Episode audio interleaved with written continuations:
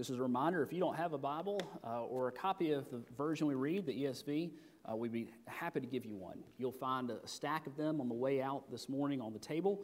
Uh, please feel free to take one uh, with our blessings. Genesis sixteen, we're going to pick up in verse one. Hear now the word of the Lord. Now Sarai, Abram's wife, had borne him no children. She had a female Egyptian servant whose name was Hagar. And Sarai said to Abram, "Behold now, the Lord has prevented me from bearing children. Go in to my servant. It may be that I shall obtain children by her." And Abram listened to the voice of Sarai.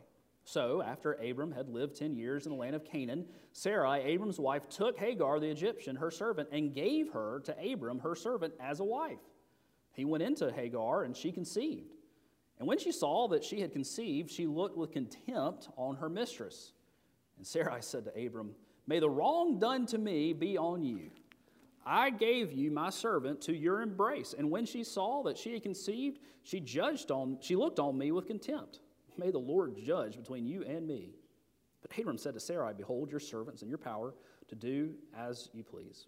Then Sarai dealt harshly with her, and she fled from her. The angel of the Lord found her by a spring of water in the wilderness, the spring on the way to Shur. And he said, "Hagar, servant of Sarai, where have you come from, and where are you going?" She said, "I am fleeing from my mistress Sarai." The angel of the Lord said to her, "Return to your mistress and submit to her." The angel of the Lord also said to her, "I will surely multiply your offspring so that they cannot be numbered for multitude." And the angel of the Lord said to her, "Behold, you are pregnant and shall bear a son. You shall call his name Ishmael, because the Lord has listened to your affliction. He shall be a wild donkey of a man, his hand against everyone, and everyone's hand against him, and he shall dwell over against all his kinsmen." So she called the name of the Lord who spoke to her, "You are a God of seeing." For she said, "Truly I have seen him who looks after me." Therefore the well was called Beer Lahai Roi. It lies between Kadesh and Bered. And Hagar bore Abram a son, and Abram called the name of his son, whom Hagar bore, Ishmael. Abram was eighty-six years old when Hagar bore Ishmael to Abram. This is the word of the Lord. Thanks be to God. Let's pray. So, Father, we pray that you would make your word a swift word, that it would go from our ears to our heart, and that it would cause us to walk in your statutes. Remind us of your love, O Lord. Show us our sin, that we might walk humbly with you. We pray, Father, for the filling of the Spirit for all of us, for the preacher and hearer. We ask these things in the name of our Redeemer, our Savior, Christ. Amen. Is it okay to take moral shortcuts? Is it okay to take moral shortcuts? Do you know what I mean by that? To seek to achieve something good, but doing it in a way that God does not approve of. Like, like at work, God desires for us, it's a good thing to provide for our families. But is it okay to skirt the law, perhaps leaving it behind you just a little bit, just like everybody else, in order to achieve that good thing? Or in marriage, you, you, want, you want your spouse to be happy, that's a good thing. But in order to do so, you don't talk about something you need to, or confess something you need to. Is it okay to take moral shortcuts?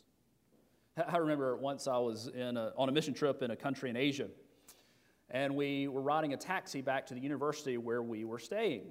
And uh, we're in a big city, about three hundred thousand people, and we're one university heading back to the other.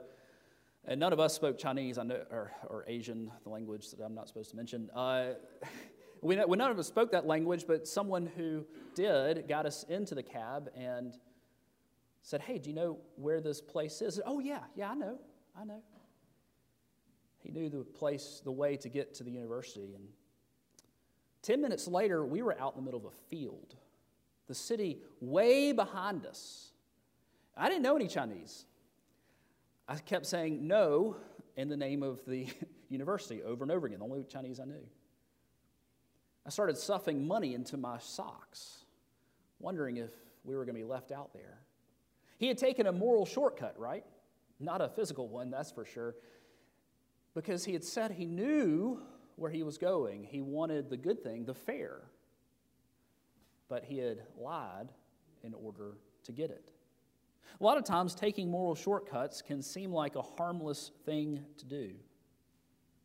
Right? They can seem to, to be a way to get where we're going faster. They might even seem to help God out, a phrase that is probably unhelpful. In today's text, however, we see that there are grave costs, often unintentional, to doing something wrong when we're trying to achieve something good. And ultimately, the cost for us, the redeemed Christians, God's people, was the blood of God's Son, so that we might be forgiven and reconciled to Him. Our text surprisingly comes on the heels of a, a great high point in Abram's life. Abram had met with God in this amazing, elaborate ceremony in which a covenant was made between the living God and between and, and Abram. He had seen a theophany, a physical manifestation of God. He was on the mountaintop, the highest of highs, and then in today's text we see him in the low of lows. Certainly you've had this experience too. Oftentimes it's when we have had a long period of especially seeking the Lord or being very close to Him or seeing some success ministry-wise in our lives that we get complacent, we get tired, and then bam, there's temptation, and we fall and fail. We've seen Abram do it before. He's going to do it again. This is the Christian life, isn't it? It doesn't excuse what he did. But we've all been where Abram is. And before we throw too many stones at him, we should see how it points us to our own excuses for taking shortcuts in our lives. See, there was a problem. God had promised Abram offspring, and yet ten years later, being in the promised land, lots happened in ten years. Sarah is still barren. She has no children. Time's running out. And so Sarai comes up with this idea. Abram should have a child by an Egyptian maidservant named Hagar, and then they can call that child theirs. Problem solved. And this is called a moral shortcut. Right? It was good in the sense that they wanted what was promised by God, yet they wanted to do it in a way that did not follow God's desires and design. Normally, when we take shortcuts morally, we come up with some pretty convincing excuses, don't we? It's amazing how, how good I am at justifying my own behavior. Aren't you? You've had a lot of experience. I know I have. So I want to look at a few potential excuses in this text. And the first is social acceptability. This could have been going on in Sarah's mind. Social acceptability, everybody was doing it. And that's actually true. As crazy as this sounds to us, that it would be okay socially for this to happen. This was done all the time in Abram's day. In fact, it had been established practice for over a thousand years by this point. We have big tablets and things that refer to this kind of code, this kind of law, that a man could have an heir by a servant if and when his wife was barren. Now, it was socially acceptable for Sarai and Abram to do this. It was right in the eyes of the culture, but it was not right in the eyes of God. Perhaps this exact thing isn't accepted anymore. That's a good thing. We have other forms of it, don't we? Other things that the culture says are okay. And it's easy to say, you know, everybody's doing it, to excuse our own behavior. How about cohabitation? The line is, we need to make sure that we're compatible before we get married. I mean, just statistically speaking, you're two-thirds more likely to get divorced if you cohabitate before marriage. Taking out the moral aspect of it. It's just a, it's just a bad idea. Or, or ruthless business practice. God wants me to provide my family. Good thing. But society says it's okay. Or watching things we aren't supposed to. I know, I need to know what's out there. One of our excuses so often.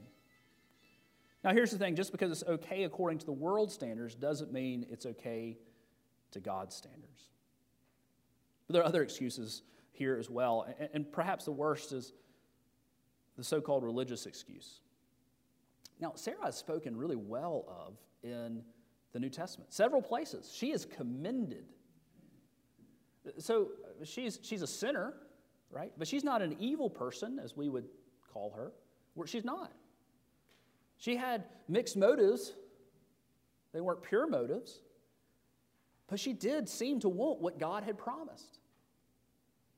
And so there's this, this idea of, you know, well, I just want what God wants. And yet she went about it the, the wrong way.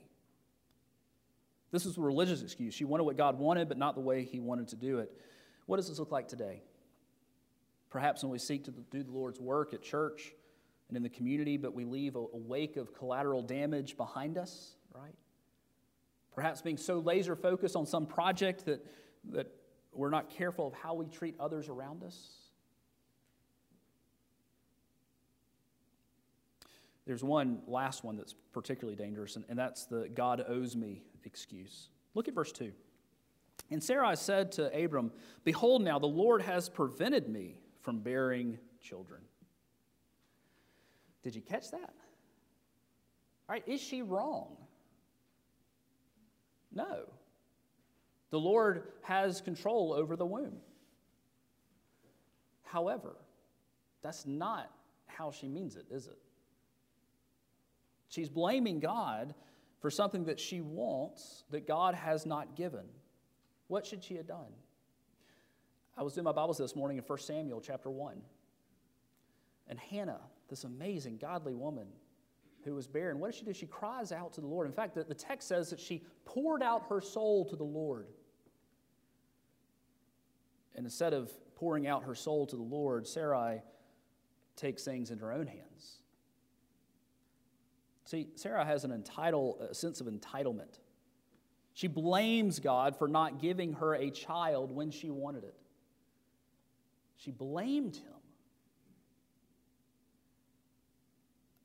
I'm very thankful that God does not give us what he owes us, which is his curse in this life and the next. That's it. That's what God owes us. Everything else we have is a gift. A wonderful gift. He is a loving Father and gives us amazing gifts. We have to be very careful not to slide into a sense of entitlement. By the way, as an American church, this is one of our, our real struggles, isn't it? For we have oftentimes married the American dream and, and, the, and the message of the gospel. That what God is saving us to is for a fantastic life here on earth. And that's not true. God gives us wonderful, many wonderful things. Praise be to God. But we're not entitled to them. And when we don't get them sometimes, whether it's a relationship we want or a job we want or the health we want, we can end up blaming God, which gives us a heart that is no longer thankful for anything that he has given us. And we can use it to excuse all kinds of behavior. Well, Sarah is not the only guilty party. In fact, I would say she's not the most guilty party here, right? Indeed, none of the three characters we see in here, none of them comes across as very godly. But Abram might have a big excuse. So, so here's the thing. Sarai and Abram are old. Sarai comes to Abram and says, here's this young maidservant. You should have a child with her. And what does he say? Okay. Right? Um... Yeah, it shouldn't have happened. Abram knew better. He had just been, um, he had just experienced this amazing uh, experience with God, having entered into a covenant with him. He has seen a theophany. He has seen God manifested in physical form. He's heard all of these promises by God. And then Sarai comes and says, here, take Hagar. You know, it's, it's language that echoes Genesis three twelve. This is what Adam said. The man said, the woman whom you gave to be with me, she gave me fruit of the tree and I ate, right? There's a woman to blame. The woman you gave. Sarai took Hagar and gave her to Abram, just like Eve took the fruit and gave it to Adam. And whose sin was it? Well, I mean, the woman sinned too. But the, the real sinner here, the one who knew so much better, who had heard God's voice, was Abram. He should have, he should have known better. And yet, my wife told me to do it. You've heard the old story. A man went to his neighbor and asked to borrow a cup of sugar. The neighbor said, nope, it's going to rain today. It's going to rain today. What does it have to do with anything? Well, if you don't plan on doing it, any excuse will do. And the reality is an excuse is an excuse. And here's the thing, y'all, we have experienced God's grace, and we know so much more than Abram ever would. He looked forward to the things that we look back to. He had a glimpse of the bigger picture that we have seen. He knew that some, one of his seed would come and be the Redeemer of God's people. We know all about him. Jesus, our Savior. And y'all, we find all sorts of excuses for our moral shortcuts, don't we? You know what God calls moral shortcuts? Sin. We've looked at the excuses. Let's talk about the costs of moral shortcuts from this text and in our lives. Um, first is that we see that moral shortcuts lead to future temptation. Moral shortcuts lead to future temptation. How is that true in this text? Well, where did Hagar come from? Why is she even here? She's an Egyptian, not part of Abram's family, not part of the local people groups. But see, Abram had been to Egypt. He had gone down there when he left the promised land looking for food during a famine. Instead of praying and asking God for provision, he starts looking and he goes to a man who considers himself a God-man, Pharaoh. And while he is there, Pharaoh gives him a lot of stuff and servants. And it is likely that Hagar was obtained there. So because of a sin in the past, because of a moral shortcut, now there is in his camp, in his household, a great source of temptation. Another impact of taking moral shortcuts, I don't know the theological term, but we just call it a mess. And we see it in verses four through six. And he went into Hagar, and she conceived. And when she saw that she had conceived, she looked with contempt on her mistress. And Sarai said to Abram, may the wrong done to me be on you. I gave my servant to your embrace, and when she saw that she had conceived, she looked on me with contempt. May the Lord judge between you and me. But Abram said to Sarai, behold, your servant is in your power. Do to her as you please. Then Sarai dealt harshly with her, and she fled from her. All right, let's summarize what happens. You can't make this stuff up. Hagar gets pregnant, right? Then the Lord, then, excuse me, then she lords it over Sarai. Sarai gets angry. She blames it on Abram, even though it was her idea. Abram, looking to keep peace, demotes Hagar from wife back to servant, and then Sarai lets Hagar have it. Then Hagar, the only thing she seems to be able to do to survive is to leave and flee. It sounds like a soap opera, like sands to the hourglass. So are the days of our lives. I recently brought, bought some more extension cords, and I added them to the pile of extension cords. And what had been a mess of two to three extension cords is now a mess of five to six extension cords. I actually don't know how many I have anymore. You have to plug one in and try to find the other to see if there's power coming through it. You know, when we make moral shortcuts, it's like that. And it just makes a mess. And it's hard to untangle, and sometimes it's impossible to untangle. See, the problem with moral shortcuts is it leads to unintended consequences.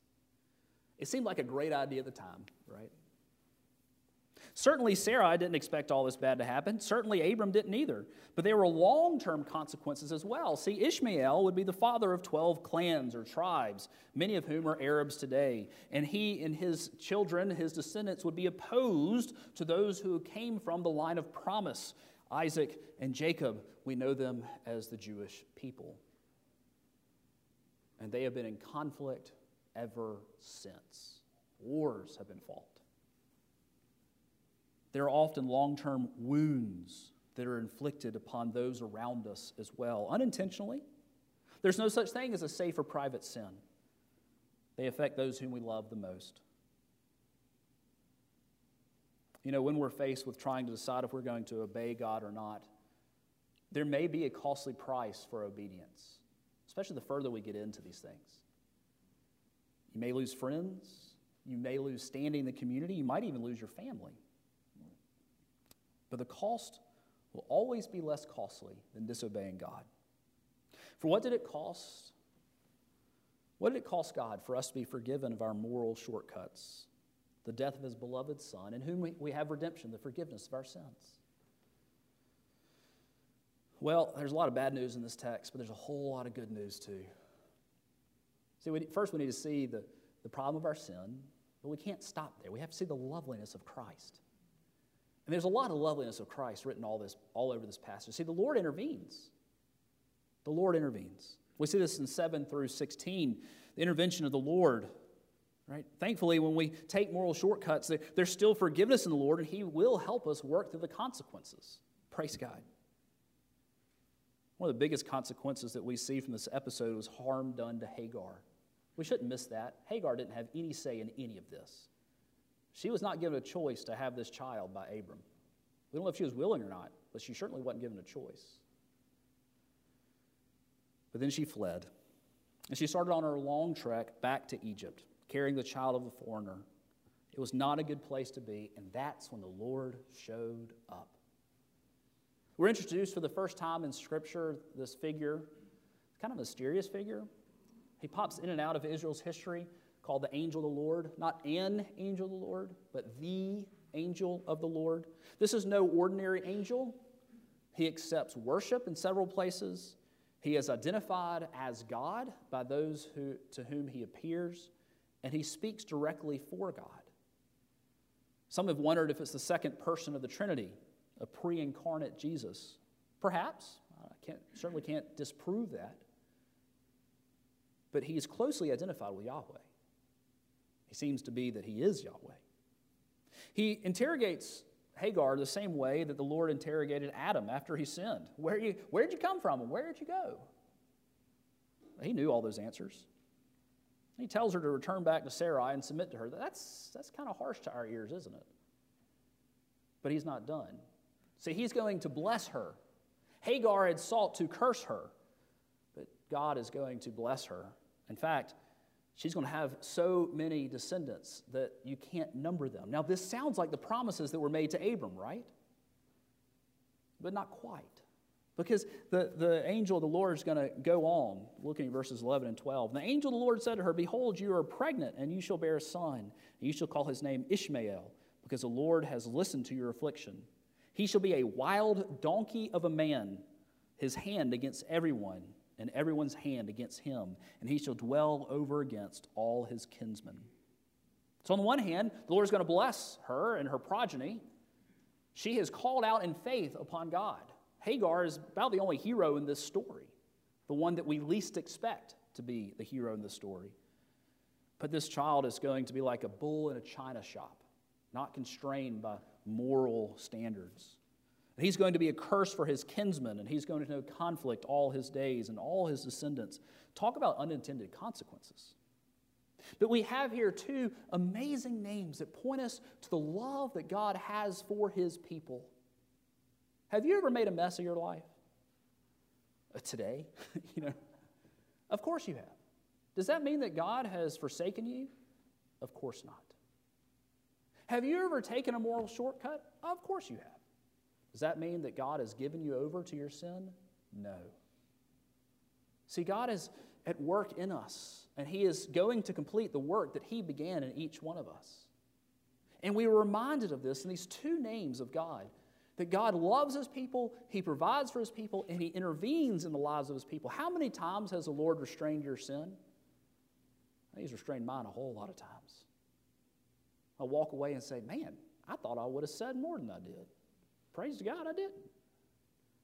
You know, or, man, I got through that a lot better than I expected. God is so good. The first is Ishmael. This is the name that, that Hagar is to give to uh, her son, and Abram will name this child Ishmael, by the way. Ishmael means God hears. So I prayed in the prayer earlier that God's name is Ishmael. It's not. I'm, I, I didn't mean to say that. It means God hears. We see those kinds of names all throughout Scripture. But isn't it good to know that God hears? Um, you know, I was thinking the other day about a party line. You know what a party line is, right? I was a small child when they got rid of these things. Uh, a party line used to be, there'd be one line uh, on a phone line, and and you had different rings for different people on that line, and you could all pick up and talk at the same time or listen in to what was going on down the street. You know, it's kind of like a party line talking to God, isn't it? Everybody's talking at the same time, but God hears. God's not overwhelmed. If there are more than one or two people talking to me, I just kind of shut down. I just want to leave. That's not how God works. Have you cried out to God? He will hear you. Have you poured out your broken heart to Him? He will hear you. Have you made a mess of your life? God will hear you. He will hear the cry for forgiveness and repentance and strength, because He sent forth His Son to pay the price for our sins, our moral shortcuts, that we might be called His children. What comfort it is to know that we have a place to run to, even when we make a mess of our lives, right? Not physically, emotionally, or spiritually, where God is not. He is in all those places. God will hear our cries when we call to Him. If Abram and Sarai had called out to God, He would have heard and answered. But instead, they took matters into their own hand. You know, every time they called Ishmael, you know, coming in, Ishmael, Ishmael. Oh, man, that means God hears if I just called out to Him. It's a rebuke every time he called out Ishmael's name. The second is El Roy. It shows up in the E S V as "You are a God of seeing." But the Hebrew is El, God, Roy, seeing. God is a hearing God, and God is a seeing God. These two names together indicate God's omniscience and sovereignty. Omniscience, all-knowing. There's nothing that is hidden from His sight. There's nothing too small that escapes His gaze. And we wonder if, we, if anyone knows what we're going through. The answer is yes. He sees what you're going through, and He will respond. Well, there's danger from taking moral shortcuts. We're really good at making excuses of them, and there are a great many costs, often un- unintended. But by God's grace, while sometimes the consequences can't always be erased, the guilt for those things can be and have been by Christ. This is what our Savior accomplished upon the cross. He suffered and died and then was raised on the third day. Our lives can never get so out of control that we are beyond redeeming. This is because God has a plan for all history, and there's nothing that can foil it, change it, or ruin it. And if you are in Christ and you're part of His plan, part of His kingdom, the kingdom of God. And one day Christ our King will return and make all things new and clean up this big mess we've made. Let's pray. Oh, Father, um, we thank You that You are the God of redemption, and that You are a God not of second and third and fourth chances, but of a hundredths and a thousandths. Uh, Father, we thank You for Your redeeming love. Thank You for Your grace. We thank You, O God, that You are a God of hearing and a God of seeing. We pray these things in the name of Christ our Savior. Amen.